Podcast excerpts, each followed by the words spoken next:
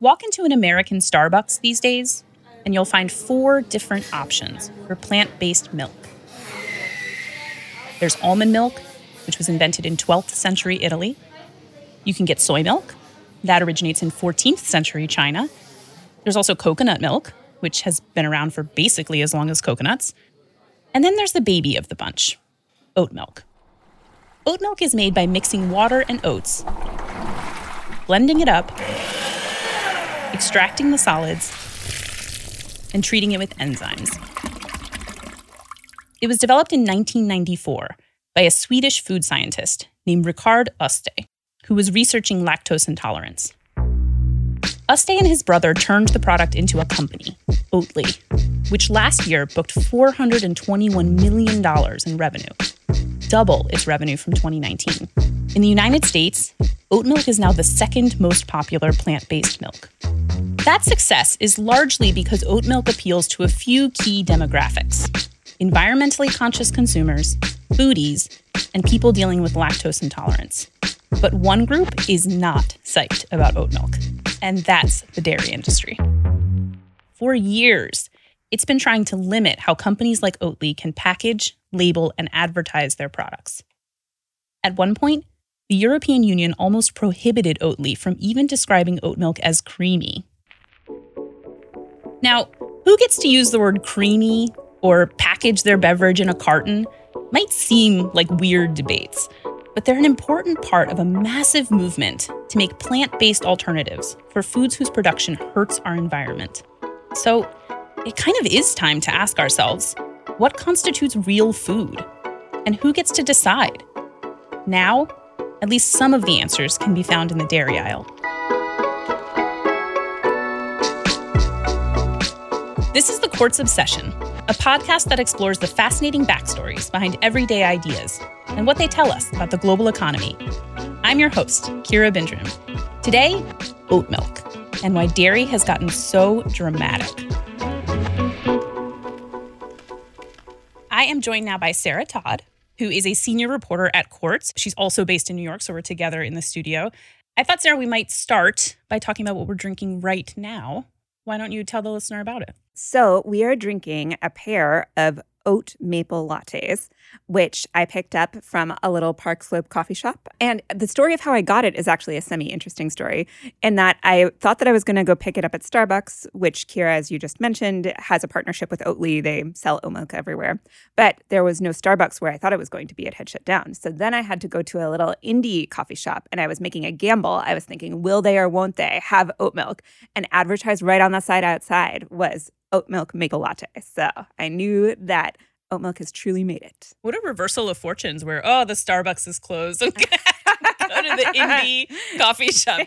So, how would you describe the taste of oat milk? I would say that it is creamy that it is rich and that it's more comparable to the taste of whole milk than a lot of other alternative milks. But what do you think, Kira? Well, I have to confess to you, this is actually my first oat milk tasting. I am a diehard half and half person. Like the one thing you definitely shouldn't be putting in your coffee, I am quite religious about. But it's it's good oat milk. It is there is just a little aftertaste of oat, which is to be expected, but it's sweet and it is creamy, which are the two things over sugar that I really uh, need in my in exactly. My so, so tell me a little bit about how you got interested in, in, this particular topic. It is not you are not necessarily our chief milk reporter, so no. Although I would say that I'm very interested in beverages, but specifically, I got interested in Oatly because they are a very weird company. They have this very colorful CEO whose name is Toni Petersson. They have a very divisive Super Bowl commercial that ran during this past year's Super Bowl, in which he was seen playing the keyboard in the middle of a field, singing Wow, No Cow in a very off key tone of voice. And I just really wanted to know what was up with Oatly. And that led me into a broader obsession with oat milk as a whole. So much of journalism just starts with like, what's the deal with that? just gonna look into that. My first job ever when I was a sophomore in high school was an intern at MilkPEP, which is this like it's probably a lobbying group, but it's a marketing group uh, that is funded by the milk companies uh, that is trying to promote drinking milk. And what this means is that at the time, remember the Got Milk campaign was so big, they had a whole closet full of swag from the Got Milk campaign. So I had like 25 got milk posters at one point, including, of course, the coveted Jonathan Taylor Thomas uh, got milk poster. Yeah. It was a real like highlight of my teens. What did you do with all of your got milk posters? I think they're gone now, but, but for that period, Tragic. they were really nice. You know what? And a sign of the changing times, Chobani recently, while advertising one of its oat products, had a similar milk mustache advertisement featuring a Timothée Chalamet lookalike. Which, why not the real Timothée Chalamet? I don't know. But I think maybe they were trying to make a kind of meta statement like the oat milk is like milk, but it's not. This is like Timothée Chalamet, but he's not. You know, there are layers. Mm, wow, that is a Mhm. real like trajectory. Yeah, from JTT to Timothée. I want that that side by side. So let's get a little bit into like the oat milk basics, oat milk 101 as it were. And one of the things that I thought was cool when we picked this topic is we probably could have gone into any of those milks, soy milk, uh, coconut milk and had an interesting story, but we chose the newest one, which I think is kind of cool. So what is oat milk? How do you make it? Can you make it yourself? Like give us kind of the basic definition. Oh, yeah, you can absolutely make it at home. I haven't tried, but if you want to, here's what you do. And this is basically what all the big producers do too. Uh, you take oats and you take water and you mix them together, and then you strain out the solids. You maybe do that once or twice. And then you refrigerate it and you're done. And then obviously the the manufacturers have more processes. They're adding enzymes and they're doing fancy things too. But that's the gist. And you can add flavoring if you want. If you're making it at home, you could add a little vanilla. That could be nice. And at this point, are we just talking about milk or are there a lot of other oat based kind of dairy alternatives out there? Yeah, there are actually a lot. So, oat milk products are out there in numerous forms. They include oat yogurt, which you can call oatgurt if you're so inclined. There's oat ice cream. There's oat whipped cream substitute. Uh, so there are really all kinds of ways that you can use it. I think that, as you mentioned with your latte, often there's a little bit of an aftertaste of oats, but that's not unpleasant. So people can be into it. Oat oat cheese? Oat cheese. I don't know if there's oat cheese yet, but that's a good idea. Vegan cheese is sort of the white whale of vegan products as a whole. It's really hard to make fake cheese that tastes good, but people are working on it. As a half and half drinker, my perception is that any alternative dairy, whichever of those other milks I'm choosing, is healthier for me in some way. And that by choosing half and half, I'm actively choosing to be unhealthy. Is that perception, is that right? Is oat milk healthier than dairy milk? Well, the interesting thing about healthy as an adjective is that it's somewhat meaningless, actually, when you really start breaking down nutritional data. Go on. Yes. so, I mean, you know, oat milk and other alternative milks have pros and cons, just like dairy has certain pros and cons. There are all these trade offs. In terms of how the nutritional data sort of compares oat milk versus regular milk, so oat milk has three grams of protein compared to cow's milk that typically has seven or eight grams of protein. So, some, not a ton. It has some fiber, milk has none. So, that's cool. You can get a tiny bit of fiber, although less fiber than you would have in, if you ate, say, a bowl of oatmeal. They both have different sort of calcium and added vitamins that you need. Milk has those naturally. Oat milk and most other alternative milks just add them later in the process. So you're getting them both ways. So, from a nutritional standpoint, they're both fine, I would say. Where oat milk really has an advantage nutritionally is more when it comes to things like it's gluten free. So, that's great if you have celiacs. It's also tree nut free. So, if you have any kind of nut allergy, it's safe. And then also, something like 65% of the global population is lactose intolerant to some degree or another. So, if you struggle with digesting milk, then certainly oat milk could be preferable. So, outside of the individual decision making part of this, where you're sort of um, making choices based on your health or if you're lactose intolerant, are there any larger environmental or sustainability reasons that someone might want to choose oat milk or even any alternative milk over regular dairy? Yeah. So, from an environmental perspective, there are several advantages to oat milk as opposed to dairy. One of them is that dairy is accounts for a high proportion of global carbon emissions. It constitutes about 4% of all global emissions. So, from that perspective, certainly oat milk uses a lot less carbon. It also uses a lot less land, a lot less water, a lot less energy overall. It's also preferable compared to almond milk. It uses about six times less water than almond milk. If any form of milk is sort of worse than no form of milk, than just water and other things that we could use as beverages, why milk? Why do we even need milk? What if we just didn't have milk? Yeah, great question, Kira. So, I mean, when we're babies, we drink milk. So it has a certain. Right, right. I'll allow that part. um, it has a certain sort of legacy from there on, though. I think that because human babies and animal babies all drink milk, it has a certain reputation as sort of being, you know, very nurturing, very wholesome. So it has that legacy. But in terms of why we drink milk today, it has an interesting history to it. So, for most of human history, people weren't really drinking milk. And one of the big issues with dairy milk in particular was refrigeration. For most of human history, we didn't have it, so it would spoil. So, you didn't want to be drinking milk. And there were also a lot of technological limitations. But during the Industrial Revolution, we got refrigeration, we got pasteurization, we got agricultural technology that allowed people to be producing milk at far greater scale. So there are some historical reasons why this shift happened. And then part of it is also no accident. The dairy industry has been partnering with the US government for a long time in trying to sell dairy milk to American consumers.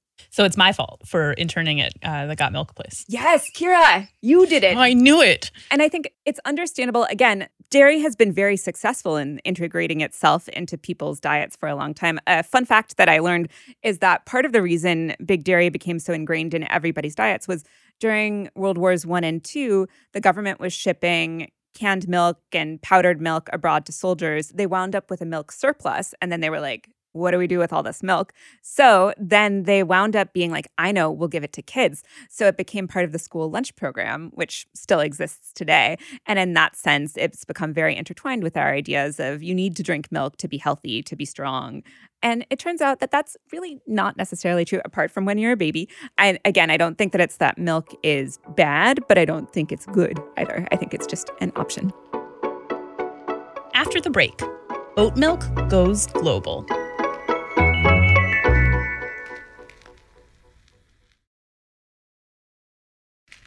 So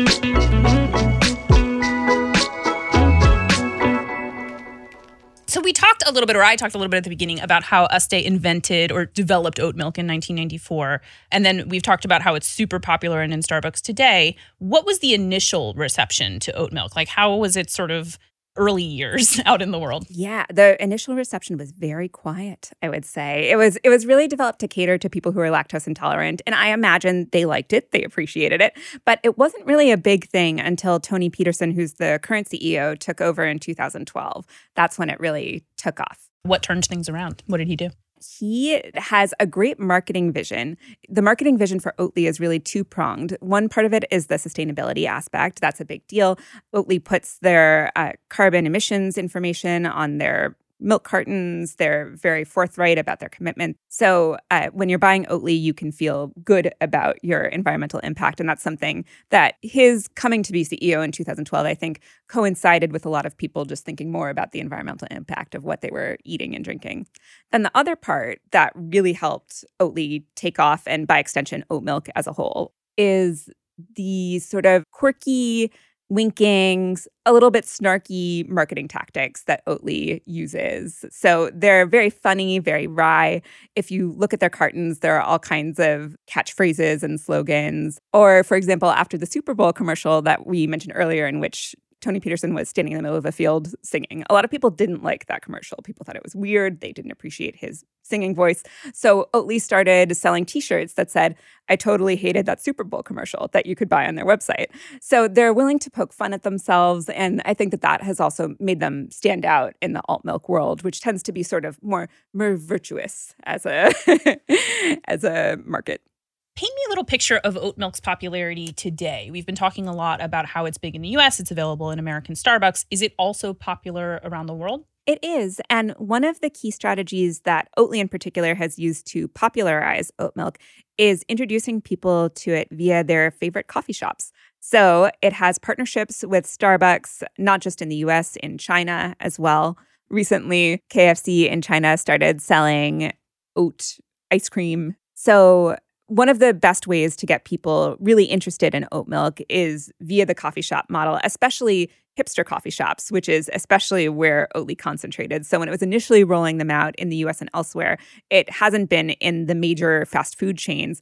It's been much more in places like La Colombe and Stumptown, places that have a certain vibe that is very gourmet. And I think that that helps acclimate people to the idea of using oat milk, which doesn't have to just be in your coffee, but certainly that's one of the main ways that people use it and for generally the same reasons like it's lactose tolerance uh, it tastes good it's sustainability. Exactly. Yeah very similar. And i think that it has in some ways it has an easier climb to make in asia because already people in asian countries generally consume less dairy. So it's more of something that people are acclimated to. In fact one of the interesting things that oatly did from a marketing perspective was when they decided to branch out to china they created a character a chinese character that spells out together uh, plant milk. And they didn't copyright it or trademark it. So that's something that now they created a, a new word. Other than Oatly, who else is in this this game now? Like it, it's a big market, as we've been talking about. Is big milk in the uh, in the oat milk space now? What does the sort of competitive landscape look like? Yeah, so lots of big brands are getting in there. Um, off the top of my head, Danone, Chobani, uh, HP Hood, which is a big American dairy brand. So lots of people are getting in on the game because they see the market opportunity. That's something that Oatly is aware of and a little worried about. They confess in their IPO filing because these bigger brands have far more resources. But at the same time, what Toni Petersson has said is that he's confident that they have the sustainability and just the authenticity that we know really appeals to a lot of Gen Z millennial types. And they can make a claim potentially to caring about the environment that other bigger brands can't. Like it's ultimately good to be out there more and to be known more than not, I guess. Even yeah, if- yeah. I mean, from my perspective, not being allegiant to any particular oat milk brand, I think the more people that get in the game, the better. Like we should be trying to make these alternatives as available as possible for people who want to have them. I would love to talk about what I think of as the milk wars, which is the opposition from uh, Big Dairy, as it were. Tell me a little bit about the kind of opposition or how it's shown up, mostly against Oatly, but in general against the industry. Yeah, great question. So the milk wars are on and they're big. Uh, so one of the big concerns from the dairy industry has to do with the adoption of the word milk itself. So, Oatly in Sweden is not legally allowed to refer to itself as milk. Another issue in Europe has been using words that we typically associate with dairy, like rich or creamy. That's something where recently the EU made a legal decision on a petition from Big Dairy Europe version. Big Dairy was arguing that oat milk shouldn't be allowed to use those adjectives like rich or creamy. Ultimately, oat milk won. They do get to call themselves milk. They do get to use the words rich or creamy. But it was indicative, I think, of the very real threat that the dairy industry feels from not just oat milk, but plant based milks as a whole. Do you feel like there's any legitimacy to this argument? Like, imagine there's a spectrum of arguments, and on one end of that spectrum is maybe the argument that no one can call themselves a sandwich cookie except Oreo. That that's that's their gambit. And then the other end of that spectrum is that no one other than a pharmaceutical company can describe what they're producing as a drug that can help you. Where does the big dairy argument fit on that? Is it is it much more Oreo or much more uh, big pharma? From my perspective, I think it's more Oreo. I think that mostly Big Dairy is worried about losing the strong hold that they've had on the public for a long time. And as more and more alternatives pop up, they're just doing what they can to try to capture their business or make sure that they don't lose business. And that's understandable from a economic perspective. But it doesn't mean that as consumers, I think that we should have any reason to be like, I side with Big Dairy, don't say milk. I think it's fine if the last few years are any indication, plant based alternatives, not just of dairy, but of meat uh, and all kinds of foods that are not necessarily great for the environment and how they're produced, is kind of here to stay. Do you think there's any lessons in oat milk, like anything that we have learned about how to get people to um, choose those products or get industries, I guess, to adapt to these kinds of shifts? Yeah. One lesson that we've learned from oat milk, as well as brands like Beyond Meat and Impossible Foods, is that people are willing to try plant based alternatives to meat and dairy, but it has to taste good, which shouldn't be revolutionary, but I think is for a long time. I was a vegetarian for something like 20 years, and a lot of the veggie burger options were just like oats and beans slapped together with a bit of wilted lettuce, and it was n- nothing appealing. So I think that one lesson is make sure that your product tastes good. I think another lesson has to do with just how marketable sustainability really is. And there's some issues with that. Like, for example, I mentioned earlier, Oatly labels its cartons with uh, its carbon footprint, which is generally a good idea, but there's no standardized way to measure what your carbon footprint is. And also, consumers don't necessarily know how to interpret it. So, ideally, maybe we would come up with a system sort of similar to movie ratings, but for carbon emissions. But all of that is to say, I think that those are the two big takeaways taste good, be sustainable.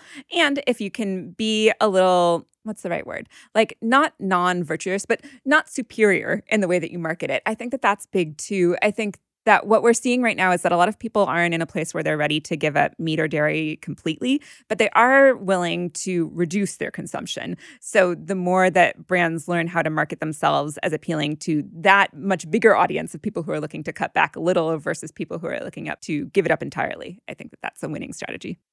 It's interesting that you say that because it reminds me a little bit of the conversation about cash uh, that I've been having with our colleague, uh, finance reporter John Detrixhe. And one of the big takeaways of that conversation is the thing that will ultimately change people from cash to digital payments is merchants. It's that you go to a store and that you will be buying something with a card or ultimately your phone because that's more convenient uh, versus what probably wouldn't be effective is if someone just stood up and said, let's all switch off of cash now. And I feel like there's kind of parity here. What will win this fight between alternative milks or regular milk is Starbucks, is your local coffee shop, because you'll start to see alternatives there. You'll start to see more alternatives. And at some point, people are just going to be like, well, let me try one. I'm interested in what it's like. Uh, and that ubiquity is going to kind of win, not the fight, like I don't think regular milk is going anywhere, but we'll make this landscape less fraught as time goes on and people just get used to these things. Exactly. Yeah. One more question for you. What comes after oat milk? What is the next hot new milk that we're going to need to know about? Yeah. So I have two potential candidates that I want to highlight. One is hemp milk, which I mention because it is similarly rich and nutty and has a lot of natural fats in it, all of which tends to mean it'll taste good. And two, it's similarly a very sustainable crop. So if you're coming from the environmental perspective, that's a winning one. Another possibility uh, is milk itself being the next milk. And I mentioned that because there was a very fun article in New York Magazine a few weeks ago. The headline was something like Hot girls are drinking whole milk now. And the gist of it was that we've circled all the way back around, and that choosing milk at your coffee shop or using whole milk in your cereal is sort of an act of quiet rebellion, I believe, in the words of the article, that people can do in a similar way to maybe like having the occasional cigarette, but not as dangerous, not comparing milk to cigarettes. So by having half and half in my coffee, we, I've really come like a, on a roller coaster ride of this opinion. I'm actually cool. I'm trendy. You might be cool. Yeah. And my friend Deena Shanker, who's a food reporter at Bloomberg, had a, a masterful tweet a while back that was Oatly has sort of completed the circuit from being trendy to being normal and boring. So, what was once trendy is now just standard, and milk itself is cool again. Milk is the new milk. Thank you for joining me, Sarah. This was a fascinating combo. Thanks, Kira. That's our obsession for the week. This episode was produced by Katie Jane Fernelius. Our sound engineer is George Drake, and the theme music is by Taka Yasuzawa and Alex Sugiura. Special thanks to Sarah Todd and Alex Ossola in New York. If you liked what you heard, please leave a review on Apple Podcasts or wherever you're listening. Tell your friends about us. Milk that contact list for potential listeners. Then head to qz.com slash obsession to sign up for Quartz's weekly obsession email and browse hundreds of interesting backstories.